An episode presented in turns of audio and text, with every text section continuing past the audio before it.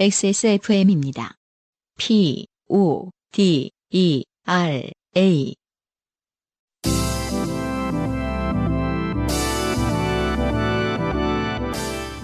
요즘은 팟캐스트 시대.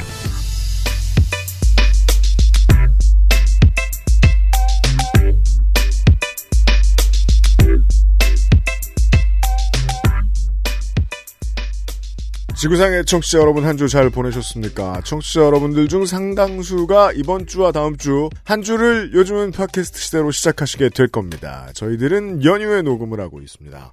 요즘은 팟캐스트 시대 383번째 순서에서 인사드립니다. UMC의 책임 프로듀서고요. 윤세민 에디터가 바깥에서 녹음을 하고 있고요. 안승준 군이 있습니다. 네, 반갑습니다. 네. 비가 올 것만 같은 날씨예요. 네. 어, 지금 중부지방은 비가 한동안 좀 온다고 하죠. 네. 의도대로 되지 않습니다. 음흠. 기상청도 요즘은 저 이상기후 때문에 늘 그랬습니다만 10번 중에 한 번 정도는 이 예보를 틀립니다. 그쵸. 그래서 어, 몇 번 틀리길래 아, 오늘도 틀릴 거야 이러고 나갔다가 또 맞아요. 예, 음. 빨래 다 젖고 이러는 때가 있죠. 가을은 이제 원래 건조해지기 시작한 날씨여서 빨래 살림을 하는 입장에서는 네. 굉장히 좋은 시절인데. 맞아요. 요즘 또 그렇지가 않네요. 그러니까요. 보통 음. 가을 겨울 이후부터는 빨래 넣을 때 별 생각이 없는데 맞아요. 네, 한편으로는 또 이제 뭐 그 알레르기성 비염을 앓고 계신 분들은 네, 좀 나을 수도 있죠. 원래 가을 되면 이제 건조해지면서 이때부터 이제 그 비염이 심해지는데 그죠. 좀 덜 건조하지 않습니까 지금? 네, 음. 어 슬슬 이게 그 전쟁통의 꼬마아이처럼 되어가는 분들이 나타나는데 네, 훌쩍훌쩍. 그러니까요. 네. 저도 다가오 저랑 윤세민 에디터 좀 다가오고 있는데 음, 네. 맞아요. 어, 이게 이제 이렇게 그 의도한 대로 되지 않으면 사람이 마음이 약해지니까 음. 어, 주술에 기대기도 하고 그렇습니다. 아 그런가요? 네. 갑자기 너무 곧바로 주술로 가는 거 아닙니까? 이게 사실 오늘은 탈락 저 저 오늘과 다음 주는 탈락시켰습니다만은 그 음. 신천지 관련 사연도 있고 그랬거든요. 아 그렇군요. 네. 이렇게 의도대로 되지 않는 세상에서는 사연을 통해서 세상의 네. 돌아감을 UMC는 좀 알 수 있겠네요. 그러니까 말이야. 그게 꽤 아. 도움이 됩니다. 네. 우리한테는. 세상이 이렇더니 이런 류의 사연이 많이 오는구나 뭐 이런 어떤 통계도 가능하다. 그러니까 말이에요. 아 그렇군요. 네. 음. 내손 후보도 사연을 보내주면 좋을 것 같아요. 네. 토론회가 잘 안 돼가지고 네네. 손바닥에 왕을 써봤는데 역풍만 불었다. 저도 한번 써보고 지금 오늘 비- 한자로 써야 돼요. 아, 한자 그렇죠. 저는 그래서 분리수거를 한자로 쓰려고요. 자꾸 음. 까먹어서. 손바닥에 쓰면 확실히 기억납니다. 자, 제가 이제 썼기 때문에 오늘 말이 말빨이 잘 나오는지 한번. 어, 유난히 오늘 좀 다른데 싶으면 제가 아. 왕자를 썼기 때문입니다. 왕자. 아, 꼭 필요한 걸 써야지. 음. 아, 이분이 그런가요? 원하는 건 아, 왕이 되고 싶어서 전제 군주정으로 회귀했으면 좋겠어서 그런 거 아니에요, 지금. 아, 니 대통령이 중요한 게 아니라. 무속인께서 말씀하실 때는 그 말이 잘 되기 위해서 하라는 왕- 거 아니었어요? 원하는 바가 아니라 아. 이걸 쓰면 말이 잘 풀린다 아니었어? 80년대 그러니까 유행어 음. 네. 말을 왕 잘해라 그러니까 짱이라고 써야겠다. 나의 동 뜻대로 안 됩니다. 네. 영 뜻대로 안 되는 일들이 있을 때 청취자 여러분들이 사연을 보내주셔서 요파 씨가 오늘도 돌아갑니다. 네. 인생이 고달픈 세계인이 자신의 삶 속에 좋게 된 이야기 썼잖아 방금. 거봐요. 네. 속에 어, 좋게 된 이야기를 나눈 한국어 친구입니다. 여러분은 지금 요즘 팟캐스트 시대를 듣고 계십니다. 당신과 당신 주변의 어떤 이야기라도 주제와 분량에 관계없이 환영합니다. 요즘은 팟캐스트 시대 이메일 xsfm25골뱅이 gmail.com 조땜이 묻어나는 편지 담당자 앞으로 보내주신 사연들을 저희가 모두 읽고 방송에 소개되는 사연을 주신 분들께는 커피 비누에서 더치커피 라파스티체리아에서 반도르빠네토네 그리고 베네치아나를 주식회사 빅그린에서 빅그린 안티 헤어로스 샴푸를 TNS에서 요즘 치약을 정치발전소에서 마키아벨리의 편지 3개월권을 그리고 XSFM이 직접 보내드리는 XSFM 관현호 티셔츠를 선물로 보내드리겠습니다. 요즘은 팟캐스트 시대는 커피보다 편안한 커피 비노 더치커피 피부의 해답을 찾다 더마 코스메틱 앤서 19에서 도와주고 있습니다 XSFM입니다. 오늘 커피 드셨나요? 더치커피 한 잔 어떠세요? 최고의 맛과 향을 위한 10시간의 기다림. 카페인이 적고 지방이 없는 매일 다른 느낌의 커피. 당신의 한 잔을 위해 커피비노가 준비합니다. 가장 빠른, 가장 깊은 커피비노 더치커피. 콜드브루 챙겨 드시고 아, 지난달에 월장원의 후기가 도착했습니다 그렇군요. 네. 안녕하세요. 서브스크라이버의 아내입니다. 네. 요파 씨의 3대 구독자로서 기쁨을 주체할 수 없는데 어휘력이 부족해 표현이 안 되네요. 그래서 감사의 의미로 지인 중에 가장 무식한 친구의 신박한 맞춤법을 생각나는 대로 모아봤습니다. 이게 감사의 의미예요. 그러니까요. 음. 물론 안승준 군이 일거는 드리겠습니다만 네네. 읽는 걸로 표현이 안 되기 때문에 사운드로 저희 XSFM 인스타에 네. 얹어놓도록 하겠습니다. 확인해 주세요. 어, 지인 중 가장 무식한 친구. UMC는 지금 제가 딱 이렇게 물어봤을 때 떠오르는 사람이 딱 있나요? 전 없어요. 그러니까 이게 사실은 예. 이분이 네. 이 사연 때문에 그렇게 지어내신 말인지 아니면 실제로 이렇게 분류를 해놓고 가장 무식한 놈 군. 가장 유식한 군? 뭐 이렇게 하신 건지 잘 모르겠습니다. 아, 이렇게 분포도를 이렇게 해놓은 다음에 평범한 사람이 제일 많잖아요, 보통. 아, 제일 무식하네. 아, 이분은 그러니까요. 본인이 그렇게 분류되어 있는 걸 알고 계실까요? 아무튼 가장 무식한 친구, 넌 나의 가장 무식한 친구야. 이렇게. 자, 어, 신박한 맞춤법 제가 한번 읽어보도록 하겠습니다. 찌개. 아, 이건 근데 사실 굉장히 많이 찌개, 틀리죠. 어이, 음. 네. 찌개, 네. 육개장. 음. 이거 사실 둘 다 많이 틀리죠. 네. 음. 안 돼. 네. 됐.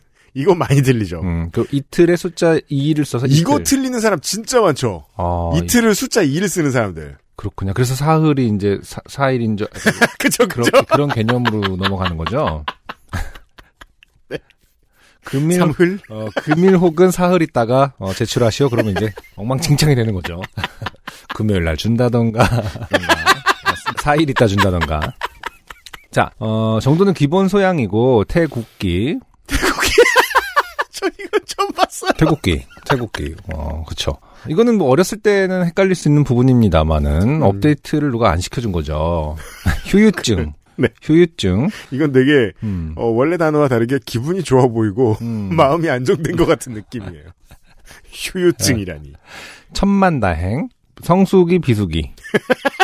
수- 숙, 숙이 예, 숙. 어, 네. 약간 그 애칭 같은 느낌으로 네. 성- 성숙이랑 비숙이랑 같이 성숙이는 왜 맨날 비쌀까라고 생각하시겠네요. 아 재수 없는 사람을 뜻하는 말. 성숙이. 비싸게 군다. 야, 네가 무슨 성숙이냐? 뭐 어디 괜찮은데? 좋다. 어 써보고 싶다. 겸손한 분에 야너 그렇게 비숙이처럼 굴지 마. 야 뭘 또 그렇게 비숙이처럼 굴고 그래? 아 그냥 성숙이처럼 해. 뭐 이렇게 아니 근데 말이 되잖아. 약간 사실 같은 그 인간으로 전제했을 때. 같은 콘텐츠죠. 뭐, 그, 호텔 방이든 뭐든 간에. 어디선 분명히 그런 대화가 오가고 있을 거라는 확신이 듭니다. 어, 성숙이 비속이는 굉장히 우화적이고 좋습니다. 네. 어, 용이하다.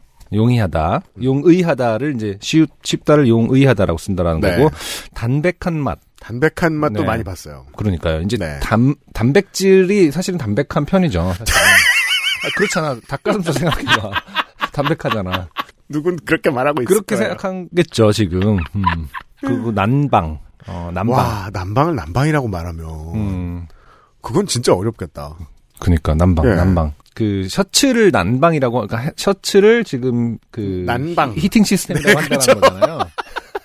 정말 더운 나라에서 온 음. 근데 이거 제가 언젠가 한번 의문을 제기한 적이 있는 것 같긴 한데 이 난방이 오히려 그 어원이 궁금해요. 그 그러게 말이에요. 난방이 도대체 어디서 온 건지 음. 한자긴 하겠죠. 아 그건 그러네요. 실금을 울린다. 와 이건 처음 봐요. 신금을 울린다. 네. 실금을 울린다. 다음 아, 이거는 것도 이제- 처음 봤어요. 대천회유. 가로고 화천대유. 이거야 뭐 음. 요즘 단어니까 헷갈리실 수는 있습니다. 아, 이건 대천회유는 뭔가 낚시하는 사람들이 쓰실 것 같은 그런 거예요. 그, 그 남대천 있잖아요. 그, 네. 거기 아마 연어가 회유를 실제로 할걸요? 연어가 돌아오는 거 회유라고 하나? 네. 뭔가 회, 회, 그거 하잖아요. 네, 다시 그렇죠. 돌아오잖아요. 다시 돌아오죠. 네. 네. 약간 대천회유는 뭔가 낚시의 느낌이 좀 있습니다. 그리고 아마 저 화천대유의 실무자들도 많은 사람들을 회유해야 했을 거예요. 음. 네. 전 이 마지막 게 제일 좋아요. 자가 격리. 그러니까 누구나 사실은 재무제표를 쓸 줄 알아야 되잖아요. 그건 그렇죠. 자기 신의 기업이 사유를. 아주 커지면 어. 외부 격리를 해야 하지만 어. 근데 보통 이제 자영업의 시대에 우리가 살면서 본인의 이제 1인 콘텐츠 시대. 네. 에 자가 격리는 굉장히 필요한 덕목이죠. 야 그럼 저 MBA 자격증을 가지고 있는 사람은 음. 모두 자가 격리를 하고 있는 사람이에요. 평생 남의 격리도 해주지만 그러니까 우리가 사- 본인의 삶을 자가 격리해야 됩니다, 진짜. 재무제표를 쓸 줄 알아야죠. 네, 돈 계산 잘해라. 그렇죠. 네. 이거는 아 근데 전반적으로 이렇게 의미가 새롭게 탄생하면서 굉장히 교훈을 교훈을 좀 주는데요. 네. 음. 근데 태국기는 한국도 태국도 다 싫어할 거예요. 그렇겠네요. 자가격리 등의 독창적인 맞춤법들이 있고요. 네. 거래처 이름 돌하우스를 적어 넣으며 사장님이 돌을 좋아하시나 봐. 이게 뭐지? 돌하우스가 사장님이 돌을 좋아하시나 봐. 이게 어떤 개그인지 잘 모르겠네. 그러니까 그 저 보통 돌하우스라 그러면 인형의 집이죠. 아, 아, 네. 그렇구나. 음. 아. 네. 어, 그럼 뭐 사장님이 돌 좋아하시겠죠. 그 인형의 돌. 그렇죠. 어. 돌 인형. 별로 틀린 말은 아닙니다. 그 네. 돌을 영어로 똑같이 썼다면은 마시던 웰치스를 보며 그레이프 맛이 뭐지? 포도 맛 아니야? 아. 아, 이러면 그 친구에게 정 떨어지지 않아요. 음, 네. 귀엽죠. 그죠. 나라도 옆에 있어줘야 될 것 같고. 위기 상황에 먼저 죽을 사람이니까. 근데 그레이프가 그렇지. 그레이프 후르츠가 뭐죠? 그레이프 후르츠가 뭐죠? 자몽이죠. 그 그런 그렇죠. 네. 그거랑 헷갈렸다는 뜻인 것 같아요. 모르겠어요. 음, 네. 그레이프 후르츠. 음. 어, 그런 것 같아. 자몽도 사실 종류가 있어요. 우리나라에서 자몽으로 퉁을 치는데, 뭐, 인디안 리버도 있고, 약간, 사실 오렌지도 종류 굉장히 많잖아요. 그러니까 이게 그, 그 배운 거 많은 찌질한 음. 사람들은 이렇게 선이 굵은 사람들이 막 던지죠. 그럼 그걸 싸우고 있습니다. 맞아요. 음. 이 사람은 영영 모를 거야 아무것도. 그러니까 저는 이해하려는 폭 안에서 지금, 아, 그레이프 후르츠랑 헷갈렸나 보다, 뭐, 이런 거죠. 어, 가르고 아파서 죽을 시켰다면서, 음. 아, 미움 그만 먹고 싶어. 라고 말하는 친구인데, 저만 웃긴가요? 미움. 미워할 수가 없죠, 이런 거. 그만 먹어. 뭐. 맛있으면 좋음인가요? 이분한테는 그러니까. 미움.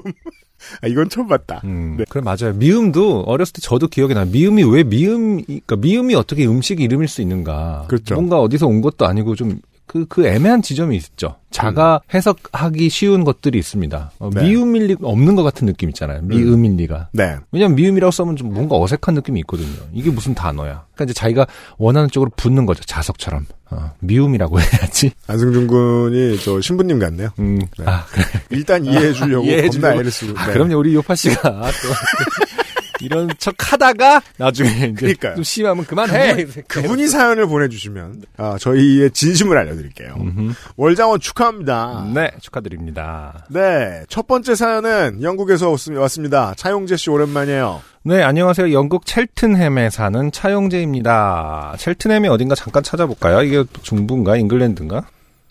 이놈의 한국은 음, 음, 영국의 동네 이름 적으면 음. 축구팀밖에 안 나와요. 아, 그렇죠. 어, 잉글랜드의 아, 그렇군요. 남- 잉글랜드의 남동부군요. 네 웨일즈에 붙어 있는 아, 그러네요. 네 잉글랜드의 남동부에 있는 도시네요. 네. 첼튼햄에 사는 차용재입니다. 음, 작년에 한창 자전거를 탈 때 겪었던 일이 생각나서 적어봅니다. 음. 작년 초에 락다운이 시작되었을 때 영국에서는 조깅, 자전거, 산책 등의 개인 운동을 제외하고는 다른 활동들은 제한이 되었습니다. 네. 그래서 무슨 저그 제이슨 본이 된 기분이다 그런 얘기 하고 그랬잖아요. 음, 그 무슨 일을 하려 그래도 네네. 체육복을 입고 나와서 음, 일단 아, 뛴 다음에 한다고. 그러니까 뭐라도 몰래 몰래 하자면. 아 그렇구나. 네. 음. 그리고 조깅하면서 담배 피고. 네. 제가 그 재료로 만드는 거죠. 네. 영국의 그 그런 코미디 같은 이야기들을 저 음. 트위터에서 좀 본 적이 있었어요. 네. 뭔가를 열심히 하는데 아무것도 안 한 상태로 만드는 거죠. 그렇죠. 건강하게 한 다음에 건강을 갉아먹고 음. 굉장히 뛰고 왔는데 어, 아무것도 안 한 거랑 똑같은 효과 그렇죠. 결과.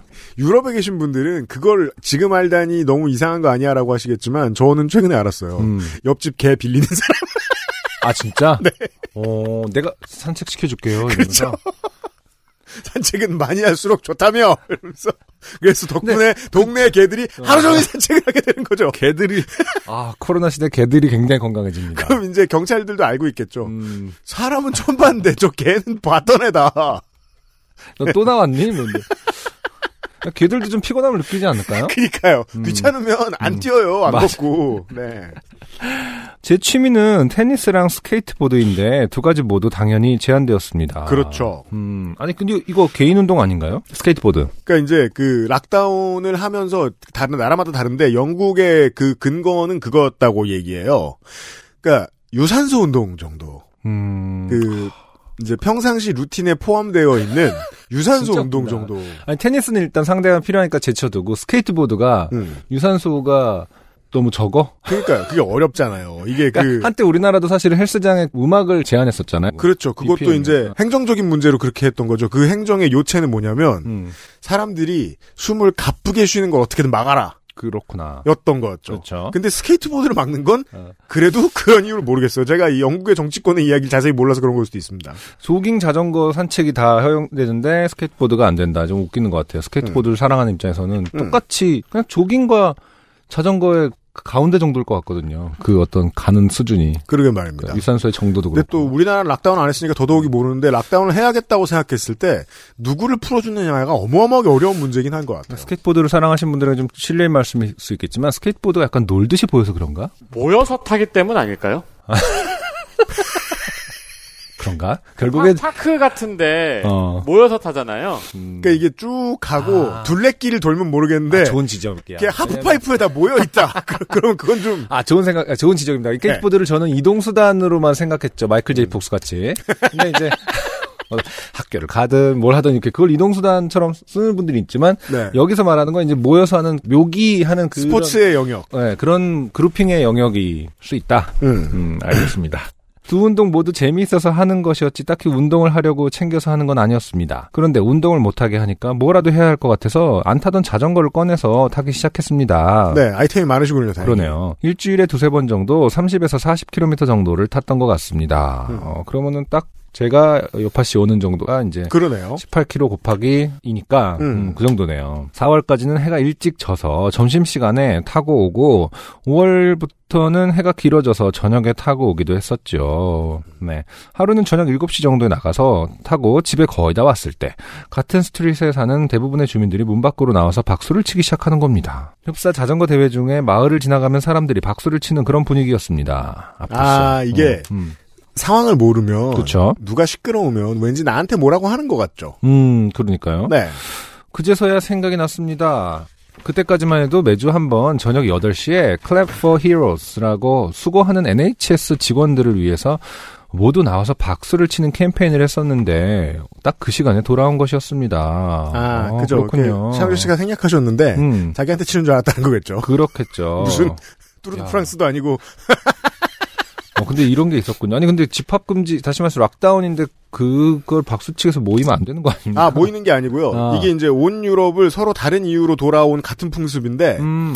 그 저녁 때 같은 시간에 어차피 락다운이라 다 집에 있으니까 어. 창문을 열고 같이 아. 노래를 하거나 박수를 치거나 하는 거예요. 이게 어. 아마 이탈리아에서 처음 시작이 됐나 제가 기억이 안- 나지 않는데 음, 네. 여, 기써 있기로 이제 문 밖으로 나오기까지는 했나 봐요. 이제 길거리로 나오는 게 아니라 바- 정말 자기 하우스 앞에서. 어, 그럴 수도 있나 봐요. 어, 음. 그러네요. 어, 모두 좋은 뜻으로 박수를 치고 있는데 저는 그 사이를 땀을 뻘뻘 흘리면서 자전거를 타고 지나가는 중이었던 겁니다. 그러니까 민망하면 음. 본인도 치면서 지나가야죠. 이렇게 한 팔씩 올려놓고 이렇게. 어, 정말 엄청 민망해졌습니다. 다행히 집까지 20m 정도 남아서 속도를 내서 집으로 재빨리 들어갔습니다. 그 이후로는 다시는 그 시간에 자전거를 타지 않았습니다. 다시 생각해도 너무 민망한 순간이었습니다. 이게 이제 저 호주나 그 유럽의 청취자 여러분들이 락다운 때 뭐 했나 들어보면 재밌는 게 좀 있을 것 같긴 한데 음. 일단은 이해를 잘 못하니까 저희가 설마 그 정도겠어 이런 게 있으니까. 아, 그러니까요. 네. 맞아요. 네. 그리고 끝에는 그 최근에 어 국내에도 소개가 됐죠. 외신들로 많이 소개가 됐죠. 사실 이 영국을 바라보는 외신의 요즘 분위기는 그거 봐라 쌤통이다 멍청이들아 이건데 그것 때문에 이제 뭐 기름이 정말 없냐. 음. 아, 라고 아마 뭐 한국에 계신 분들도 친지들도 물어보고 그러셨겠죠. 정말 생필품이 없냐. 네. 그래서 설명해 주셨어요. 어, 요즘 영국 상황을 전해드리자면 이게 이제 최근에 정말 온 사연인 거죠. 네. 어, 동네 기름이 아예 없는 건 아닙니다. 이건 이제 정말 없을 때 하는 소리죠. 아예 음. 없는 건 아니다. 그렇죠. 네. 하지만 있다고도 할 수 없다. 늘 있다고도 할 수 없다. 뭐 이런 얘기인 것 같아요. 네. 주유소 몇 군데 돌아다녀 보면 기름 있는 곳이 있습니다. 네. 참 이게 참 음. 글쓰기 나름인 게 네. 아 진짜 이게 상당수 주유소에 기름이 없다라고 표현하는 게 맞잖아. 오스- 긍정적이다. 그러니까 굉장히 영국식의 어떤 문법인 것 같아요. 그래요? 네, 뭔가 왜냐면은 진짜 그냥 어- 이- 없는 건 아니다. 몇 군데 돌아다 보면 있는 곳이 있다. 이거 진짜 그냥 없는 거잖아 이 말을 이렇게 굉장히 막 보편적으로 늘려서 하는 그런 인상을 받을 때 있거든요. 영어식 표현이라는 게. 네. 음. 자세히 생각하게 되죠. 어, 영국식표인가 봐요. 전날이나 당일 로리트럭이 들어온 주유소들이 기름이 있고 하루 이틀 정도 뒤에 품절이 되는 것 같더라고요. 음. 살다 기름 품절이라는 걸 본 적이 없어가지고 말이에요. 음. 그죠? 슈퍼에도 모든 진열대가 빈 것은 아니고 저기 아. 하나 있네. 지렁이 젤리 네. 하나 파는구만. 스커치 테이프 있잖아 뭐 약간 슈퍼에도 모든 진열대가 빈 것은 아니고 보통 신선도가 중요한 채소, 과일들이 없는 일이 많습니다. 와우. 제가 자주 가는 슈퍼에는 주초에만 딸기가 있고 금방 없어지는 그런 식입니다. 이거는 마치 저 우리가 이렇게 보는 저 좀비물 이런 데에서 누가 이제 이메일을 쓴 거죠. 음. 간간히 사람이 보인다. 다 죽은 건 아니야. 어. 그 이제 사망 플래그 죽기 네. 전에 보낸 메일이죠. 네. 그렇죠. 그리고 그런 거 이제 라방 하고 있으면 뒤에서 임- 죽고 있죠. 실시간으로 그 아이, 팩트가 바뀝니다. 물리고 끊어지고 영상이 아 본인도 저 사람은 없는 것으로. 아이고 네. 아 이게 이게 참 안타까운 얘기인데 초반에 기름 사재기가 시작되었을 때 기름이 어느 주유소에 남아 있는지 음. 페북 동네 페이지에 물어보는 사람들이 있었습니다. 아, 동네 커뮤니티도 어, 페이스북에 있군요. 그렇군요.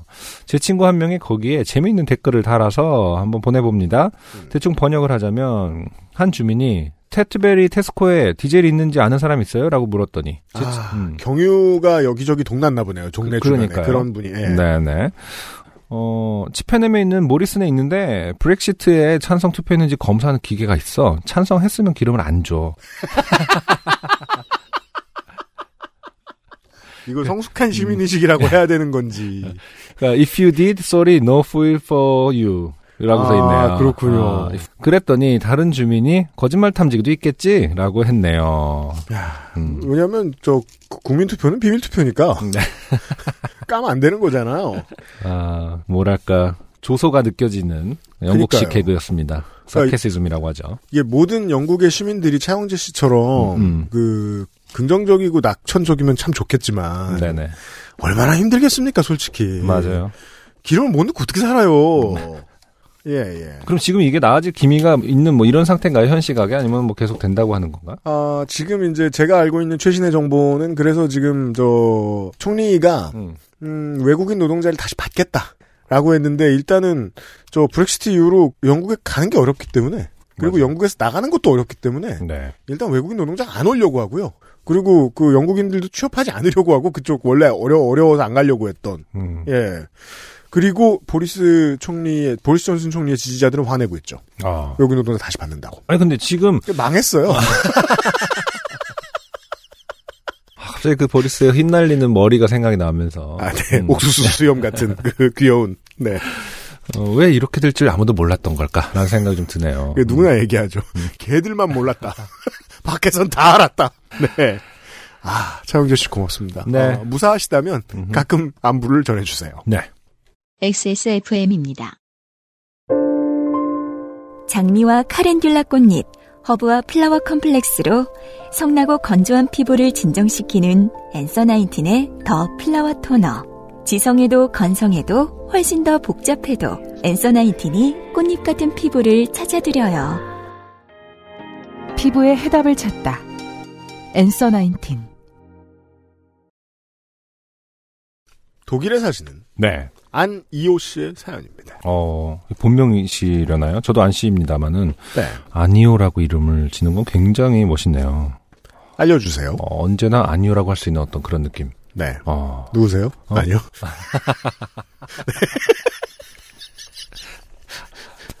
저희는 웃지만, 어. 어, 듣는 안이오 씨는 되게 지겨우실 거예요. 그러네요. 평생 당한 개그니까요. 어쨌든 뭐 동시에 굉장히 어, 멋스러울 수 있을 것 같습니다. 의미를 부여하자면. 네. 네. 안녕하세요, 유피디님. 저는 안이호입니다. 여기가 사연 보내는 곳이 맞나요? 아, 이건 뭐, 저 부채 도사집이 맞나요? 이건가요? 그것도 그렇고, 그, 일방적인 패턴이라고 밖에 볼 수 없는 이 이메일에서 네. 질문을 합니다. 그러니까요. 음. 거기에 보내면서, 네. 어, 시작부터 봐보죠. 한참 기다려도 답장이 안 와서 확인해보니, 저희 원래 답장 안 해요. 음. 확인해보니 주소를 잘못 썼더군요. 어. 사연이 까인 줄 알고 일주일 넘게 시무룩 했더랬습니다. 네. 아, 시무룩까지 하십니까? 까이는 비율이 너무 높은데 저희가 음. 소화할 수 있는 게 많지 않아서 음. 근데 굉장히 그 주변 분들도 보면 이제 아, 사연을 보냈는데 소개가 안 되면 굉장히 위축이 되시더라고요. 아 진짜요? 어 이경혁 씨 위축됐겠네. 음. 아니 약간 핵심은 깠는데 핵심은 그런 것 같아. 다 뭐요? 뭐 가볍게 던지시는 분들이 생각보다 없는 거야. 아 진짜. 음, 약간 좀 맞아요. 되게 고심을 열- 많이 하는 거죠. 그러니까 저희도 그걸 아니까 이 방송을 할 수 있는 거예요. 되게 음. 열심히 쓰는 청취자 여러분들 덕분에 살고 있으니까. 음, 네. 네. 근데 또 어떤 열심히 쓴 분은 너무 많이 까기가 미안해서 소개를 안 하기도 합니다. 그러니까 이게 모두가 다- 그렇다는 건 아니지만. 그렇죠. 네. 이렇게 섭스크라이버님 아, 아내님처럼 네. 옆에 좋은 바보가 있어야 되는 그 운인 거죠 다. 그렇죠. 네. 게다가 그 섭스카이 그분 얼마나 좋은 바보를 만나느냐. 네 신랑하고 또 논의도 됐어요. 어, 내가 너개 까도 돼? 합의된 거예요. 사연을 기다린다는 말에 용기 내서 메일을 보냅니다. 저는 개인마다 행동에 일정비의 법칙이 적용된다고 생각해요. 재미있는 일이 생겼을 때마다 만나는 사람들에게 이야기를 해서 알려야 하는데 코로나 시국에 한동안 평소처럼 수다를 떨지 못해 이제 슬슬 병이 나나 봅니다. 1년에 한 번씩은 한국에 가서 친구들도 만나고 조잘조잘 마음껏 떠들던 날이 그리워서 진짜 힘들어요. 음 독일에 계신 분들 상당수 네 그러실 거예요. 맞아요. 입이 근질거리는데 그럴 때마다 늘 시차 때문에 쏟아내지 못했어요. 아 이게 진짜 진짜 시차가 굉장히 크더라고요. 대륙의 저도- 반대편에 계신 분들. 음, 저도 8시간 시차, 서머타임 뭐, 7시간, 8시간 이렇게 왔다 갔다 하긴 했었는데, 음. 그 8시간 시차라는 게 진짜 커요? 커요. 그래서 내가 무슨 말을 수다를 떨고 싶을 때 완전 새벽이야, 한국은. 아, 그렇구나. 음. 그거를 기다리면은 뭐, 그들이 활동을 할 때, 한국에 계신 분들이 활동할 때 나는 이제 자고 있어야 되는 상황이죠. 평생가 한국에만 있으니까 제가 이런 음. 걸 잘 모르는 게 북미 대륙에 계신 분들하고 대화하려면 확실히 힘들어요. 음. 그렇죠. 완전 반대니까. 그쵸. 딱 뒤집어 놓은 것처럼 180도 반대니까. 근데 어, 서유럽 동유럽에 계신 분들만 해도 대충 양쪽 다 해가 떠 있을 때가 있어요. 있긴 있죠. 네. 어, 그래서 아주 대화를 못 하는 건 아니라고만 음, 생각했는데 거기 계신 분들은 또 다르겠네요. 그런 게 막, 막 2시, 막 이럴 때, 그니까 밥 먹, 점심 먹고 나서가 2시면은 한국이 뭐 이제 저녁 10시 뭐 이러니까. 네. 근데 핵심은 이제 내가 외롭거나 내가 뭔가가 아, 할 때는 그러죠. 저녁 시간이라는 거지. 네. 어, 그러면은 거의 100% 한국은 음. 완전 새벽이니까 내가 10시면은 아침 6시 막 이러는 거니까. 음. 그쵸? 어, 아니, 요 그쵸. 음, 시간 그러시겠네요. 그런 것들이 좀 속상할 때가 있었죠. 아쉬웠을 때가 있었어요. 네. 그래서 평소 같으면 요파시 사연만 듣고 마는데 달싹거리는 입이 해소가 안 돼서 기어이 이렇게 손으로 넘어가는 걸 보니 일정비의 법칙이 존재하나 봅니다. 요파시 청취자들도 같이 들어보시면 어떨까 하는 생각이 들었어요. 재미있어야 할 텐데. 공사, 공사 소리가 들어가고. 천칠 포야? 옆집에서 드릴을 쓰는 것 같은. 그니까. 그러니까요. 음. 예. 옆집에 한니발이 있는 줄 알았어요. 깜짝이야. 그 왜냐면 내 머리로 이렇게 지금 헤드폰을 쓰고 있으니까. 어, 골이 따분했는데 확 깼습니다, 지금. 저는 지금 하자. 뚫어 뚫어. 저는 지금 독일에 살고 있어요. 작은 시골 마을에서요. 우리 동네에 사는 한국 사람은 저희 세 식구뿐이에요. 요즘은 난민이 아주 많아서 아시아 사람들도 꽤 있습니다. 아, 그렇군요. 네, 몇 년 전부터의 일이죠. 그날은 유치원에서 우리 아이의 생일 파티 날이었습니다. 우리 동네 유치원에서는 생일을 맞은 아이가 생일 아침 식사를 대접합니다. 야, 이게 되나요? 근데, 그렇죠. 왜냐면 아침 식사가 뭐, 이렇게 말하면 좀 그렇지만 별거 없어? 지금 아대하는 아. 눈빛이었어요. 그거 어렵다고 이런, 이런 생각이 뭐, 아. 아니 나니. 솔직히 그냥 저기 뭐냐 사과 하나에 저기 샌드위치 하나 이렇게 하니까요. 아니 모든 주부는 자기가 음. 만드는 밥이 제일 어렵긴 한데 안승준 군이 너무 표정에서 진심을 못 감춰가지고 예, 뭐 어느 정도 동의합니다. 네. 어 네. 그렇죠. 음. 우리가 뭐 뭘 하더라도 대접하는 식사를 굉장히 우리나라처럼 반찬이나 뭐 이런 겨- 곁들이는 개념이 없기 때문에 아 그건 그렇죠. 네. 그냥 단품이어도 충분한 거거든요. 그냥 말 그대로 떡이라고 치면은 떡 하나씩 주면 아침이라고 생각한 밀이라고 생각하죠. 그러니까 그 한국의 밥상은 복잡 다단하죠. 그렇죠. 거기에 비하면. 음. 네. 보통 독일 아이들이 먹는 빵과 빵 위에 얹는 햄, 잼, 꿀, 야채, 과일 등등을요. 그렇죠. 약 5년간 유치원을 다니면서 언제 아이 생일 때 한국 음식을 한번 대접하고 싶다는 생각을 했었어요. 네. 그래서 유치원에서 보내는 마지막 생일이라 이번이 기회다 싶어 담임 선생님께 말씀을 드렸어요. 반 아이들과 선생님께 한국 음식을 대접하고 싶은데 어떠시냐고. 야.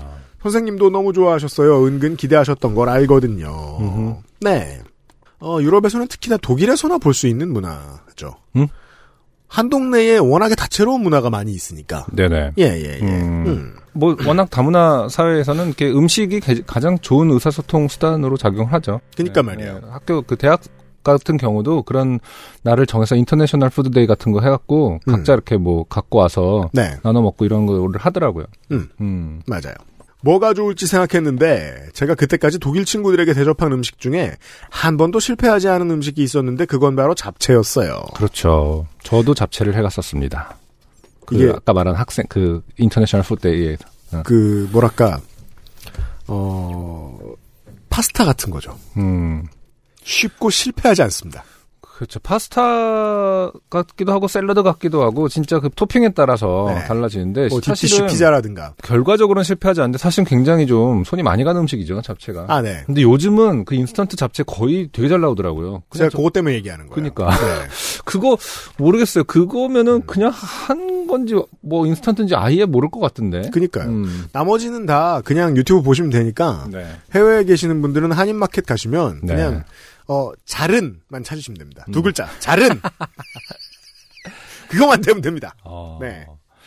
아 근데 저 저 유학한 게 벌써 10년 전이잖아요. 네. 그때 제일 힘들었던 게 평양냉면이 없었던 거였어요. 아 네. 음, 굳이 따지자면 뭐 간장게장 같은 거 없고 아, 네. 그런데 지금은 냉면도 엄청 잘 나오잖아요. 아 그래요. 네, 평양 해외에서도요. 인스턴트 냉- 아, 냉면. 인스턴트. 네, 아, 그런 게 엄청 잘 아, 나오니까 그렇구나. 음. 거의 뭐 비슷하게 나오고 뭐 유명 냉면집에서 아예 그거를 그 아 만들 어, 만들어 피부 팔기도 상품, 하고 예, 상품도 아, 네. 만들어 팔기도 하니까 그런 걸 거의 이제 수준이 굉장히 높아졌을 거라고 생각해요. 그렇구나. 외국에 사시는 분들에게는. 아 음. 그럴 수 있겠네요. 저는 아직 저 인스턴트 밀면이 시원찮은 게밖에 없어가지고 그럴 수 있겠다. 몇 번 나왔다 다 실패했어요. 음. 아무도 안 찾으니까. 자, 아이 어른 모두들 좋아했고 감탄하며 먹던 불패의 음식 잡채. 그렇죠. 이거다 싶었습니다. 잡채는 조리를 해야 하는 음식이라 점심으로 준비하겠다고 말씀드리고 음식 재료를 준비했어요. 재료, 고기 두 덩이. 한국인의 표기법이죠. 네. 무슨 동물인지 안 났죠. 음.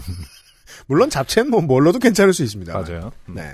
양파, 피망, 당근, 간장, 참기름, 당면 두 봉지. 네. 담임 선생님께 잡채에 대해 간단히 설명을 해드리고 필요한 도구를 부탁드렸어요. 칼과 도마 등등. 아, 음. 와, 가서 부모님이 하는 거야? 가서 하시나 보네요. 이야, 이- 큰 일을 결정하셨네요. 음. 그리고 다행인지 불행인지 그땐 알 수 없었지만 조리할 수 있는 전기렌지와 부엌이 유치원, 교, 유치원 교실 안에 마련돼 있었어요. 어린이들 교육용으로 음. 설치된 거라 사이즈가 보통 가정용보다 작고 아담한 부엌이었죠. 어, 물론 전체 어린이들을 위해 점심을 조리하는 부엌은 따로 있어요. 저는 시간에 쫓기지 않으려고 일찍부터 준비를 하고 처음에 고기를 썰기 시작했어요. 큰 덩어리를 샀기 때문에 먼저 단면으로 자르고 당면용으로 또 길게 잘라야 하는데 칼이 너무 무뎠어요. 음. 이게 뭐야 하는 생각이 들었습니다. 보통 집에 쓰는 칼이었으면 금방 썰었을 텐데 선생님이 두 번이나 다른 칼을 가져다 주셨지만 소용이 없었고 도무지 속도가 나지 않았어요. 이게 뭐 고기를 안 다듬는 주방이죠. 그럴 수도 있겠네요. 아무튼 뭐 전체적으로 원래 이제 뭐 명장은 뭐 그 명필은 붓을 가리지 않는다고 하지만 순 거짓말입니다. 실제로 네. 딴 데 가서 했을 때 자기 실력 발휘 못하는 대부분의 이유는 조리 기구가 네. 손에 익지 않으면은 실제로 조금씩 조금씩 잘못되기 마련이죠. 당연합니다. 네. 조금씩 조금씩 잘못돼서 결국 굉장히 큰 차이를 보이게 되는.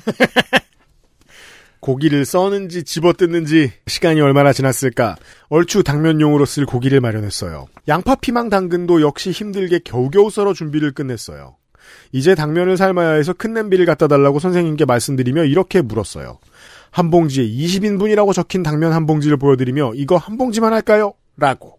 선생님이 당면 봉지를 보시더니 음, 두 봉지 다 하죠. 라고 대답했어요.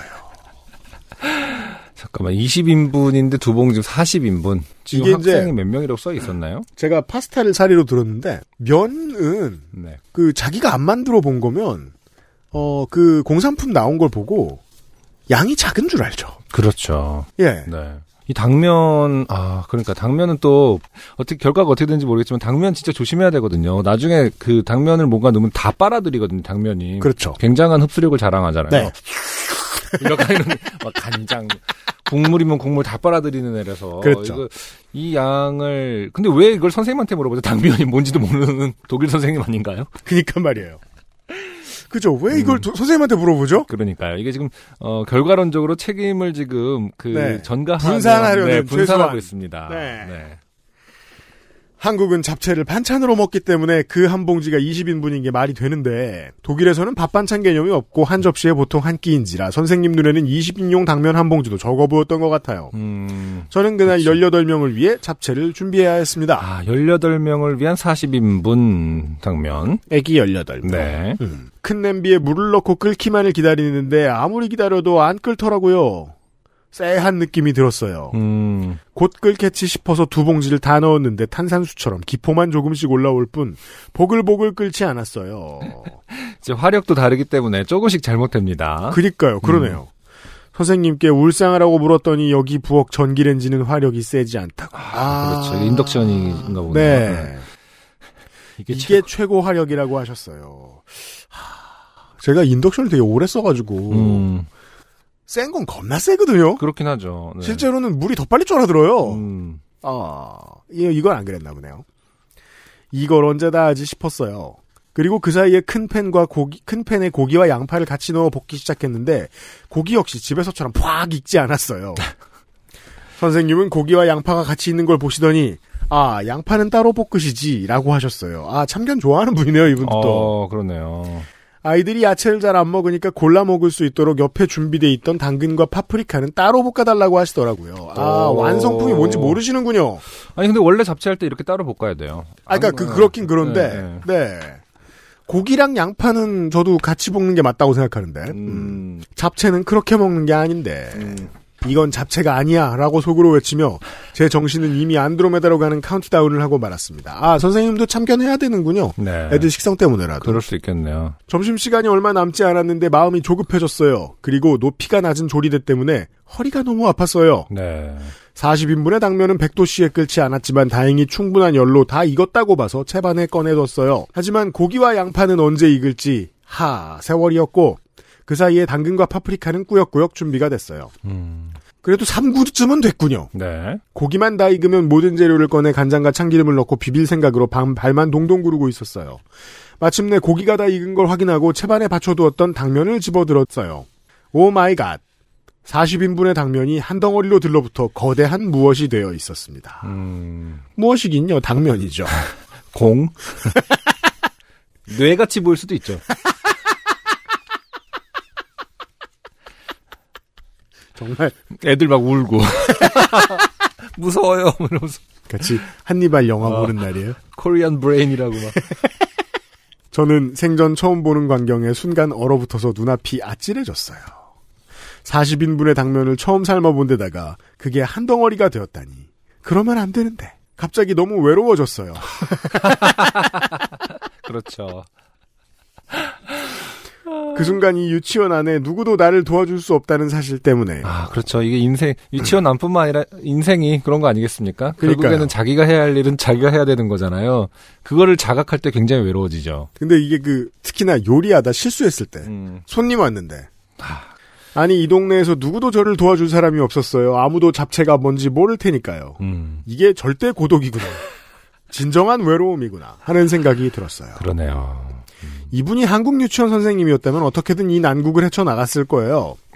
저도 막 살림을 잘하거나 요리를 잘하는 주부는 아니라 난생 처음 당하는 난리에 정신이 없었어요. 하지만 이 유치원 독일 선생님은 잡채가 무엇인지 제게 무슨 일이 일어났는지 뭐가 잘못되어 가는지 알 리 없는 상태셨고 저를 도와줄 수도 없었어요. 네. 저는 40인분의 거대한 덩어리에 KO를 당하기 직전이었습니다. 네. 하지만 이렇게 코피 터져 주저앉을 수는 없었습니다. 우리 아이 얼굴을 보니 어떻게든 일어나야 했어요. 아, 대단합니다.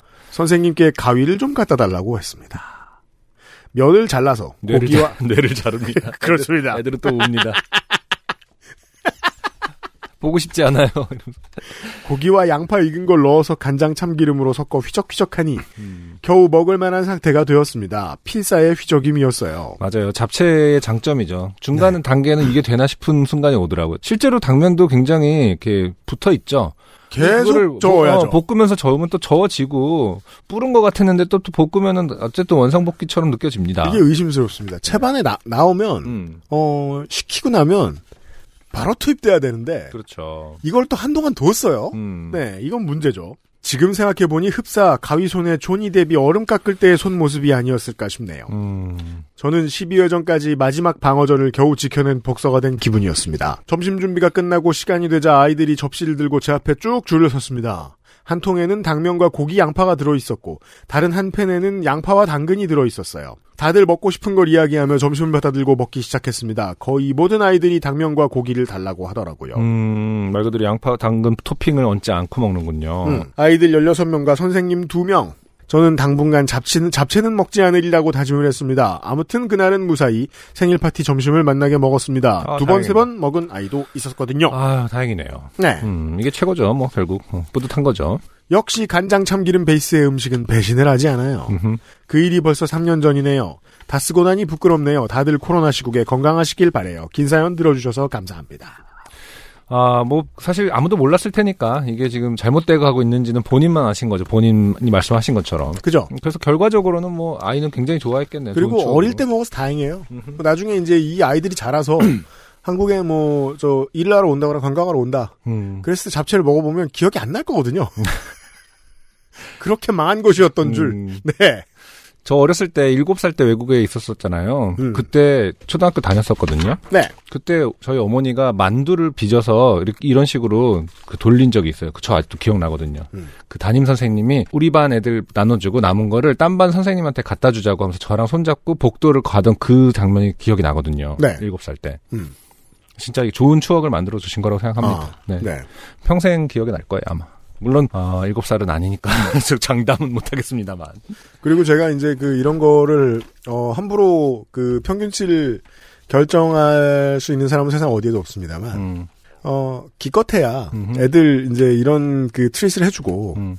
이래야 하는 부모님이 되었을 때 네. 나이는 30대 중반입니다 많아봐야 음. 예. 잘할 리가 없습니다. 네. 맞습니다. 네. 다들 잘 못할 거라고 생각합니다. 네. 네. 독일의 아니오 씨였어요. 감사합니다. 네, 감사합니다. XSFM입니다. 오늘은 인도네시아 만델링 어떠세요? 독특한 향, 쌉쌀한 맛, 입안 가득 차오르는 강렬한 바디감. 특별한 커피가 필요할 때 가장 먼저 손이 갈 커피. 가장 빠른, 가장 깊은 커피비노 인도네시아 만델링. 세 번째 사연은 김동욱 씨의 화장품 관련 사연입니다. 네, 안녕하세요. 김동욱입니다. 저는 꽤 규칙적인 사람입니다. 보통 머리에 루틴을 입력해두면 그 루틴대로 잘 따라가는 편이죠. 네. 요즘은 우리가 이제 사연을 많이 소개하다 보니까 본인에 대한 본인의 주장을 믿을 수가 없어요. 맞아요. 음. 점점 더 믿을 수가 없어요. 하지만 이렇게 된다면 참 좋은 일이죠. 음, 그 덕에 출근 준비하면서 화장품을 잘 챙겨 바르는 편이죠.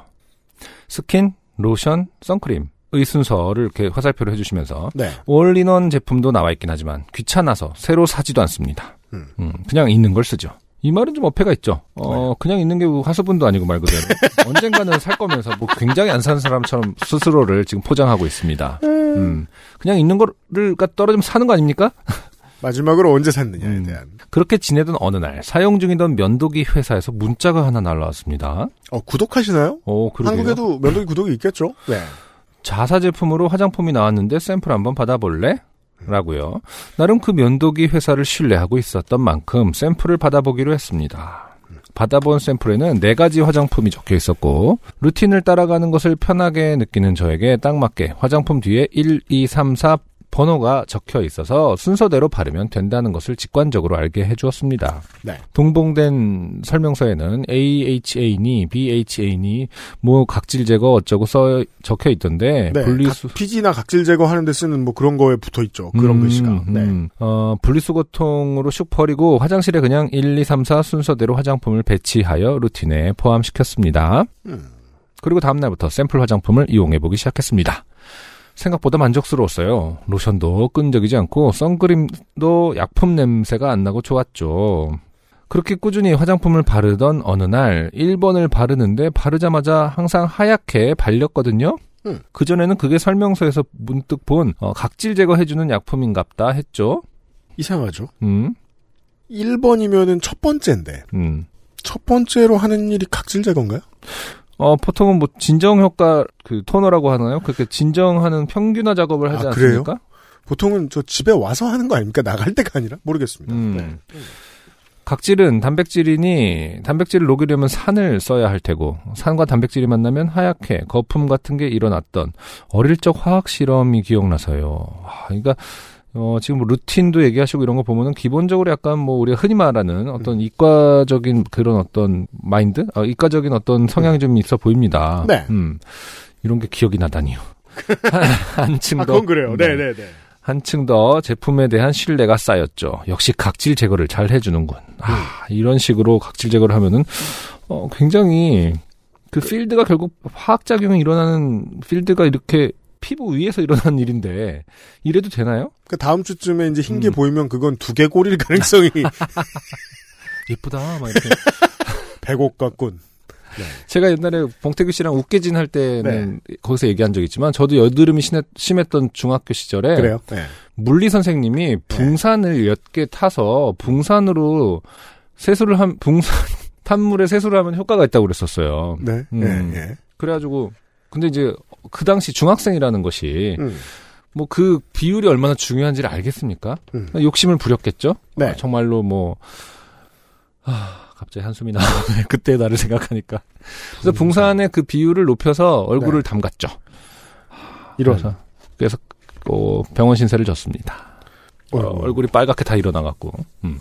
어, 되게 저 설명을 저 인터넷에서 보고 있는데 안 좋은 것 같은데요. 아직 피부를 가지고 있는 게 다행인 이게 제 피부인 것 같죠? 진짜 같아요. 니콜라스 케이지 겁니다. 뭐. 존 트라볼타인가? 둘 중 하나는 확실해요. 그 누가 누구 걸 벗, 벗겨서 아, 둘 다 벗겨. 서로 의. 아, 그렇지. 네. 아, 아무튼 네. 어, 그래도 붕산도 산이니까 그, 그때 그게 그 논리적으로는 말이 됐는데 네. 그거는 함부로 하면 안 된다라는 주의를 안 준 거죠. 그 함량이라든지 이런 걸 지켜야 되는데 그니까요. 그 선생님으로서는 사실은 굉장히 큰 실수를 한 거죠. 음. 자, 어, 그러던 어느 날 아침 일찍 일어나 평소보다 여유가 좀 더 생겼습니다. 사람이 여유가 생기면 안 하던 짓을 하잖아요. 아, 그러니까 결국 굉장히 규칙적인 사람이라고는 스스로 소개했는데 네. 그 여유 하나 생겼다고 이제 빠져나갈 구멍을 만듭니다. 봅시다. 저 역시 루틴을 따라하다가 화장품 1번의 성분이, 성분이 궁금했습니다. 도대체 몇 프로의 산이길래 이렇게 하얗게 되는 거지? 물론 금방 없어지긴 했습니다만. 샘플은 또 화장품 사이즈가 작아서 글자도 작아요. 음, 들어서 뒤집어 읽어보는데 크게 적힌 숫자 위에 화장품의 정체가 적혀 있었습니다. 폼 클렌저. 아, 네. 네. 네. 아. 네, 네, 네. 네, 한 달 동안 얼굴에 비누를 바르고 다녔습니다. 괜찮아요. 김동욱 씨도 지금 들으시면서 생각하고 계실 거예요. 네. 내가 바보임을 강조하기 위해 이렇게 똑똑한 척을 하다니. 얼굴에 비 안 맞아서 참 다행이네요. 쓰고 보니 재미없네요. 감사합니다. 네. 어. 근데 재밌는 지점입니다. 결국에는 지금 트러블에 대한 언급은 없거든요. 음. 다시 말해서 우리도 이제 그 물상 선생님하고 같은 역할을 하는 거죠. 여러분 얼굴에 비누 바르고 다녀도 되나 봐요. 이렇게 무책임 야 잘라 이제 여기서 광고 나가. 그런 식으로 하면 된다. 그렇죠. 네. 음, 그렇게 하면 당신의 얼굴은 어, 각자의 개성에 맞게 엉망진창이 될 것이다.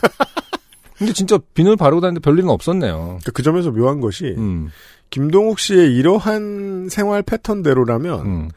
어, 루틴을 잘 지키는 분이잖아요. 네. 어, 실제로 이 제품이 어떤 일을 하는지 정확히 모르고 루틴을 지킨다고 생각하면 음, 나머지들도 의심해 봐야 되지 않겠느냐.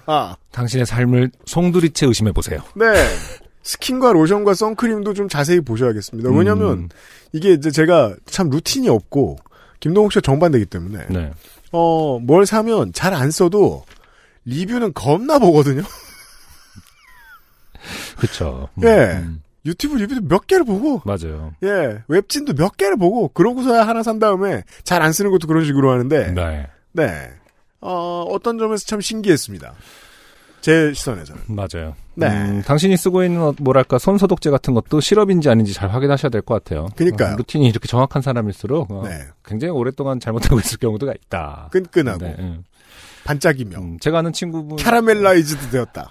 지인분이 커피숍을 하, 그 하시길래 얼마 전에 한번 방문했다가 네. 음. 계산대 옆에 이제 시럽이 있기 때문에 네. 저거를 저기다 두면은 손소독제로 착각하는 분이 있지 않을까 해서 있죠. 정말 있다고 하더라고요. 그럼요. 네. 있습니다. 끈적 왜 이렇게 끈적끈적해 하면서 가신다고. 네. 음. 그리고 그런 분들은 손소독제를 우리가 이제 마지막에 뭐 영수증 받고 이렇게 탁 하고 나가면서 하잖아요. 그렇죠. 음, 그러니까 이제 이미 나가서 발견하게 되거든요. 또 다시 돌아오지 않는다고 그러더라고요. 민망하니까 그냥 그 상태로 나가서 그냥, 네. 음, 개울물에 씻는다든지 그렇죠. 그 커피숍으로 다시 돌아오진 않으신가 보던데 저도 저 저 뭐냐 커피에다가 저 세척제 넣어본 적이 있기 때문에 커피에다가 세척제 네. 어 그 손세정제가 손소독제. 있- 있기 전에 아, 반대구나 예 그런 아, 저 세제 같은 거 옆에 있잖아요 아, 보면 그렇죠. 그런 데가 있잖아요 넣고 이제 왠지 그랬다는 느낌이 드니까 저는 완, 아무 생각 없이 먹지 않았고 음, 이렇게 딱 보면 아지랭이가 예쁘죠 음. 음 그래 이러면서 이제 다시 안 돌아가죠 그리고 어, 커피를 다시 주문하지 않죠 그냥 네. 음, 음, 음, 음 하면서 나가서 이제 버리는 거죠 울 눈물이 이렇게 납니다 김동욱 씨 고맙습니다 XSFM입니다. 피부 미백의 해답을 찾다. Always 19 Answer 19 전국 롭스 매장과 액세스몰에서 만나보세요. 왜 그 60대 혹은 뭐 70대 이상 드신 시니어분들이 이렇게 고- 네. 자기만의 습관이 굉장히 고정돼서 그게 굉장히 옳다고 생각하는 경우가 사실 굉장히 많잖아요. 아 그렇죠 그러니까 예를 들어서 나는 비누를 씻은 적이 한 번도 없어. 막 이렇게 나- 왜 굳이 큰 소리로 말하는지 모르겠지만 아, 모르겠지만. 그런 사람을 본 적은 있습니다 그러니까 뜨겁다고 막. 왜 끄떡이 없어 뭐 하여튼 뭔가를 평생 했는데 한 번도 탈난 적 없다를 굉장히 막 강하게 설파하시는 분들 있잖아요. 네. 그러니까 그리고 인류는 인류 문명은 어느 정도의 바보들을 분명히 전제하고 발전해 왔다고 생각하거든요. 어 그러니까 그럼요 예, 얼굴에 바르고 다니는 바보가 있을 것이다. 공산품의 나는- 제조 음, 기준이 그래서 있는 그러니까 거죠 그래서 바보 방지용 네 그래서 발라도 큰 트러블이 안 나는 어떤 기준이 있을 것 같기도 하네요. 평생 어, 폼클렌저를 바르고 외출을 한 음. 분들이 어딘가에 있을 것이다. 인류의 1% 정도는 네. 비누를 바르고 외출할 거기 때문에 그래도 트러블이 안 나도록 어떤 성분을 몇 퍼센트 이사, 이하로 줄여라. 라는 어떤 기준이 있지 않을까. 이래서 우리에게는 국가가 필요합니다. 시스템이. 기업에게 맡겨놓으면 김동욱 씨 같은 분들은 죽었어요. 아, 오늘은 어, 유럽과 어, 영국의 사연을 네. 오늘도 봤고요. 주로 해외에서 지금 오고 네, 있습니다. 아, 마지막 사연도 네 중동에서 온 사연. 그러네요. 네, 네. 음. 보죠. 안녕하세요. 유형 안녕. 그리고 XSFM 관계자 여러분, 사우디의 가사노동자입니다. 어, 사우디에서는 처음 사연이 오는 것 같네요. 그러게요. 음. 저는 이곳 사우디아라비아에 산 지 벌써 6년이 다 돼갑니다. 아, 요파 씨의 역사 동안. 거의 갔네요. 네, 음. 사우디에 계셨군요. 네. 이곳은 한국과의 문화 차이가 워낙 큰 곳인지라 한국에서는 상상조차 할 수 없던 좋게 되는 일들을 종종 마주하게 되는데요. 그 중에 가장 제가 절박했던 이야기를 하나 써보고자 합니다. 아, 그렇죠. 아무래도 이슬람 문화권이 문화 차이가 크죠, 우리에게는. 2019년 봄, 어벤져스 엔드게임의 개봉을 앞둔 어느 날이었습니다. 네. 야, 이게 사우디라니까 더 특이합니다. 보죠. 음. 워낙에 영화 보는 걸 좋아라 하고 그 중에서도 외계인 초능력자 광선검 화려한 CG로 뒤덮인 영화들을 선호하는 저였기에 1년에 한두 편씩 나오는 마블 영화는 그야말로 제 인생의 빛과 소금 같은 존재였죠. 아, 그렇죠. 그 중에서도 초능력자들이 떼거지로 나오는 어벤져스 시리즈는 무조건 개봉 첫 주 안에 봐줘야 하는 삶의 의무 같은 거였습니다. 그렇군요. 2015년 어벤져스 2가 개봉할 때 한국에 있었는데 개봉 첫 주말 저와 배우자가 영화 시간대를 다르게 예매하고 먼저 관람하는 사람 끝나는 시간에 맞춰 다른 사람이 아기띠와 유모차로 중무장을 하고 나와 아이들을 물려주고 관람하러 갔습니다. 아.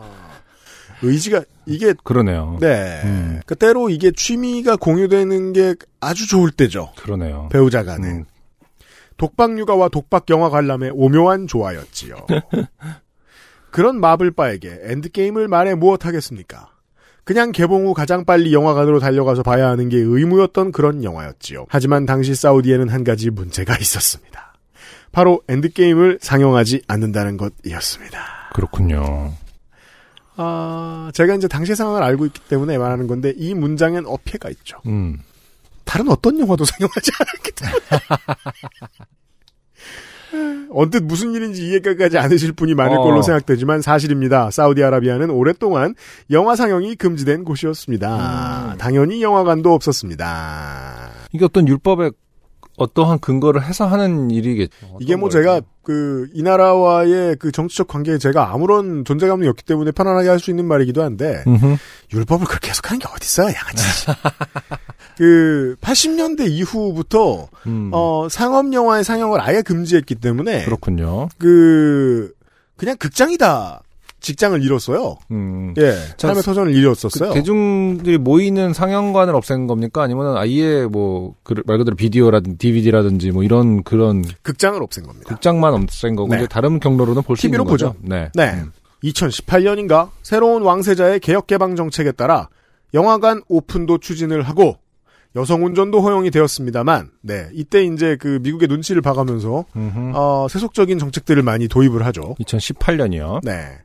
영화관이 자 이제 오픈해도 된다고 허가나면 내일 당장 문 열 수 있는 것도 아니니 2019년 엔드게임이 개봉할 무렵에는 영화 관람이 허용되어 있었으나 영화를 상영할 수 있는 영화관이 없는 상황이었습니다. 그렇군요. 저는 조급해지기 시작했습니다. 사실 2018년 4월에 개봉했던 인피니티 워 같은 경우에는 한동안 관람을 못하다가 6월에 한국에 가서야 비로소 볼 수 있었는데 그때는 이미 상영관조차 찾기 힘들어 1시간을 운전해서 가서 봤습니다. 네. 야 어쨌든 마블 영화는 이제 극장에서 꼭 봐야 되는 그렇죠. 거니까. 네. 음. 물론 두어 달 동안 인터넷에 떠도는 갖은 스포를 피하려고 엄청 애를 썼으나 인터넷을 끊지 않는 이상 그게 가능할 일은 없고 음. 그니까요. 그 시절에는 다 타노스 짤로 썼는데 말이에요. 음. 모든 걸. 어, 대형 스포는 이미 봐버린 후였지요. 음. 인피니티 워를 그렇게 아쉽게 보내야 했던지라 엔드게임에 대한 열망이 더 컸습니다. 나는 무슨 수를 써서라도 볼 거야! 음. 라고 첫 예고편을 보는 순간부터 남편에게 주문을 걸기 시작했습니다. 네. 사실 방법이 아주 없는 건 아니었습니다. 이 나라에서 볼 수 없다면 다른 나라로 가면 되는 거 아니겠습니까? 그렇죠. 그렇죠. 어, 중동과 북아프리카의 상당수 국가의 음. 분들이 핵 이런 방식으로 해결하고 있습니다. 사우디 옆에는 바레인이라고 하는 작은 섬나라가 있지요. 음. 그곳은 사우디에서 불가능한 모든 게 가능한 곳이었습니다. 그렇군요. 영화는 물론 알콜, 돼지고기, 각종 유흥 등 야.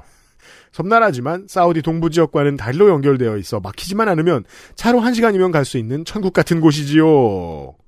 코시국 이전에는 한 달에 한 번 정도 제 몸에 돼지고기와 맥주를 리필해 주러 가곤 했었습니다. 그렇군요. 바레인이라는 나라의 그 어떤 존재 가치를 처음 알았습니다. 네. 우리는 뭐 주로 이제 축구할 때만 좀 접하게 되는 이름인데 이러한 특성이 있는 나라였군요. 네. 음. 이게 이제 그, 그 적극적 세속주의 도입을 음. 해놓고 나면 되돌리기 어렵잖아요. 어, 그렇죠. 그 그래서 법을 다시 개, 어떤 법들은 좀 엄격하게 개정하고 싶어도 국민들이 싫어한다고 하죠. 음. 네.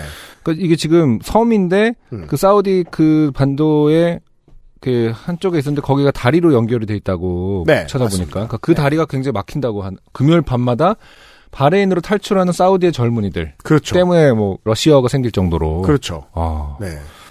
사우디 사람들뿐만 아니라 음. 뭐 카타르, 네 페르시아만을 넘어가지고 막 바레인에 놀러 오는 사람들이 있는 거예요. 어 네. 그렇구나 음. 뭔가 이렇게 마카오 같은 홍콩이나 마카오 같은 그런 느낌일 것 같아 요 가보면 그러니까 말이에요. 네 우리 아시아권에서 그 그냥 막상 동아시아권에서. 바레인에 있는 사람들은 그냥 직장 생활이고 인생인데, 음, 네 이제 거기 가는 사람들은 이제 눈을 반짝반짝하면서 가는 그러니까 거죠. 그 기분이 어떨까 뭐 자랑 아싸 삼겹살 이러면서 삼겹살은 팔지 모르겠습니다만. 영화는 바레인에 가서 보면 되는데 음. 문제는 아이들을 어떻게 할지였습니다. 네 저는 남편에게 하루 휴가를 내라고 했습니다. 아이들이 학교에 가 있는 건- 동안 바레인에 가서 영화를 보고 아이들 학교하기 전까지 돌아오자는 거였죠. 야, 어. 이게 나라 이름이 붙으니까 되게 거대한 범죄 같죠. 외국에 가서 아니, 아이들을 우리가- 맡기고 뭘 음. 하고 아, 유럽을 생각할 때는 사실은 다 더 붙어 있는 정말 작게 쪼개져 있는 것도 있으니까 네. 뭐 그 별로 안 이상할 것 같은데 우리가 중동에 대해서 저 같은 경우 잘 모르다 보니까 음. 더 뭐랄까 영화처럼 느껴지네요. 갑자기 그러니까 막, 말이에요. 어, 사우디에서 바레인을 갔다가 막 이런다는 느낌이. 음. 아이들이 아침 7시 반에 스쿨버스를 타고 학교에 갔다 집에 오면 3시 정도 되니까 안 될 것도 없다 싶었습니다. 음. 평일이라 차도 안 막힐 것이라 서두르면 점심에 돼지고기 리필까지 하고 올 수 있겠다 싶었죠. 네. 혹여 학교에서 아이에게 열이 나거나 다치거나 하여 연락이 오는 경우가 있는데 비상연락망에 저희가 친하게 지내는 한국인 가족의 연락처도 적어두었으니 걱정할 것 없다고 남편을 설득했습니다. 네. 물론 그 가족에게도 미리 양해를 구했고요. 음. 엔드 게임을 봐야겠다라고. 네, 그렇죠. 네. 하지만 남편의 생각은 달랐습니다. 아무리 그래도 아이들만 두고 국경을 넘을 수는 없다. 아, 개념에 얽매이고 있습니다, 지금. 사실 지금 영화라는 말을 빼고 보면 겁나 비장한 사연이에요. 그렇죠. 예. 꼭 그것을 구해와야겠느냐. 그러니까. 뭐 이런 거. 아이들만 두고 국경을 넘을 수는 없다는 것이었습니다. 흑사 문익점과 같은 어떤. 음. 면티를 입었으면 모카 씨는 뭐하러 구하러 간. 보통 이렇게 포스터를 넣어 갖고 오는 거죠. 플라이어, 플라이어를 돌돌 말아서. 아 극장 가면 있는 거. 아, 그렇죠. A4 크기. 어. 제가 아이들이 학교가 있는 동안 일산에서 강남으로 볼일 보러 가는 거랑 뭐가 다르냐고 맞섰지만 음. 무슨 일이 생길지 모르는데 어떻게 아이들을 두고 국경을 넘냐며 절대로 안 된다고 정말 국경이라는 단어가 너무 무게감이 있기 때문에 하니까 이 말을 계속 주장하고 싶으면 그냥 계속 국경만 얘기해도 무게감 계속 설득이 될 수도 있겠습니다. 이게 대한민국 사는 사람들은 그렇게 생각할 수도 있습니다. 음. 어 국경도 아닌 것이 국경보다 살벌한 그러니까 우리에게 국경은 약간 타당의 느낌이 좀 있잖아요. 사실 그러니까 좌파덕.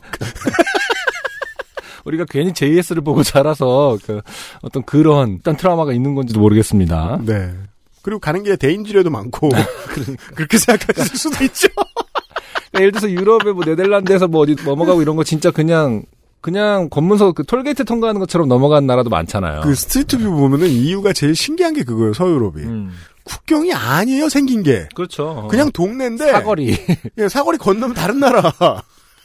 그러니까 여기도 그런 거겠죠 지금? 거기서 싸우는 바보들도 음. 있겠죠. 애를 놓고서 옥신각신. 애만 두고 국경을 건너면 안 된다. 지금 저 뭐냐 건널 먹을 건널. 커피 사온다고 그러는데 시비 붙어가지고 아, 그리고 커피는 이탈리아에서 먹어야 된다고. 스위스에 있는데 지금.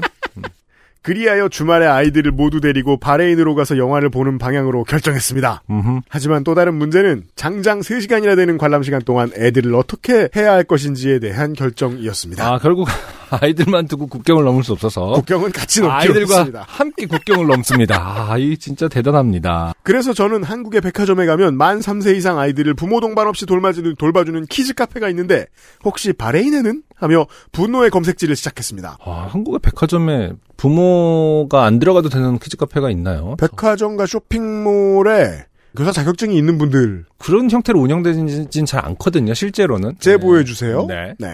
제 마음이 마블신에게 닿은 걸까요? 바레인의 한 쇼핑몰에서 만 4세 이상의 아이들을 부모 동반 없이 돌봐주는 곳을 찾아냈습니다. 아 그렇군요. 같은 쇼핑몰에 멀티플렉스 영화관도 있었습니다. 아이 1인당 1시간에 2만원 가까이 하는 엄청난 가격에 놀라긴 했지만 음흠. 찬밥 더운 밥 가릴 때가 아니었습니다. 한 시간에 2만 원. 아이들 둘이니 1시간에 4만원, 3시간 왔다 갔다 하는 시간, 어허. 거기다 쿠키도 있으면 3시간 반 안에 올 수 있나? 등등의 생각을 하니 입이 쩍 벌어지는 가격에 가슴이 쓰리긴 했지만 6월에 한국 갈 때까지 기다리다가 스포당하는 정신적 데미지보다는 훨씬 나을 것이라며 스스로를 위로했지요. 네. 그리하여 엔드게임 개봉 첫 주말 저희 가족은 아침 일찍 국경을 건넜습니다. 왠지 막 강을 건너고 막 이럴 것 같습니다만. 사우디 세관, 사우디 출국 심사, 바레인 입국 심사, 바레인 세관, 자동차 보험까지 한 개의 관문을 건널 때마다 서광이 비치며 인피니티 건틀렛이 보이는 듯했습니다. 음. 시간을 조금 줄여보고자 먼저 영화관에 가서 예매해두었던 표를 찾고 영화 시작 5분 전까지 대기하다가 아이들을 맡기고 영화관으로 뛰어갔습니다. 네. 그렇게 저희는 엔드게임 관람을 무사히 마치고 온 가족이 푸짐하게 돼지고기 리필까지 마친 후 음. 다시 국경을 건너 집으로 돌아왔습니다. 아, 아, 그렇군요. 알 수 있습니다. 음. 첫 습관이 이렇게 든 거죠. 아. 예. 아, 근데 진짜 재밌겠네요. 예, 스릴 넘치고 이게 좋아하는 거 하나를 위해서 이렇게 한다라는 것도 진짜 음, 체력이 있기 때문입니다. 뭐야 그게? 아, 대단하다. 열정을 쫓는 아, 삶. 그건 그래요. 어, 네. 그건 그래요. 사우디는 현재 격변의 시기를 지나고 있습니다. 코시국이라 체감이 더디긴 하지만요.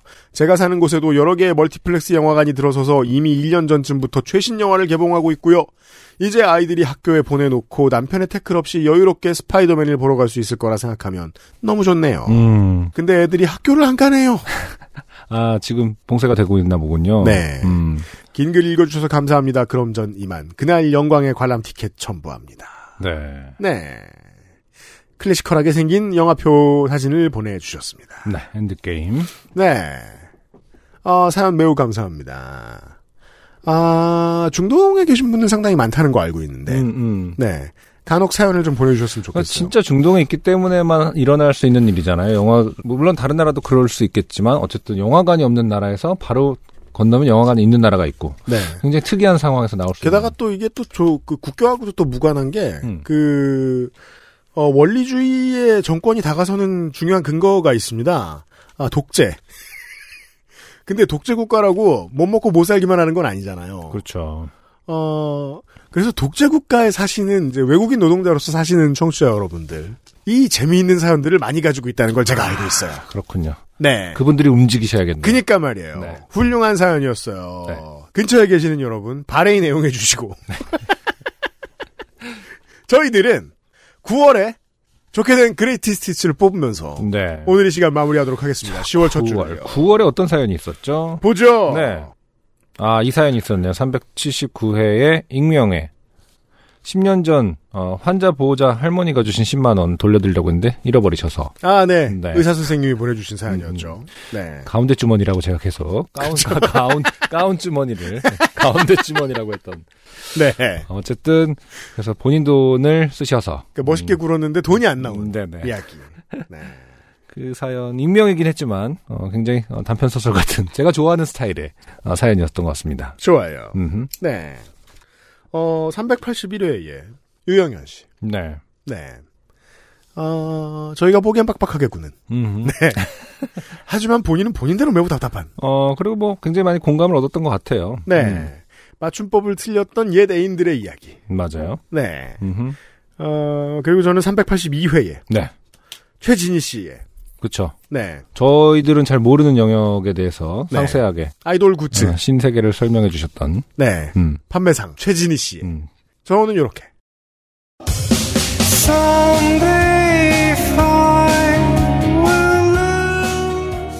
네. 이렇게 세 개의 사연. 음흠. 네. 요파 씨 9월에 2021년 9월에 네. 음흠. 그레이티 스티치에 선정했습니다. 네. 이 그레이티 스티치 팟캐스트를 확인해 주시고 음. 네. 트위터와 페이스북에서 링크가 나오면 거기로 가셔서 투표를 하시면 되겠습니다. 네. 여기까지. 네.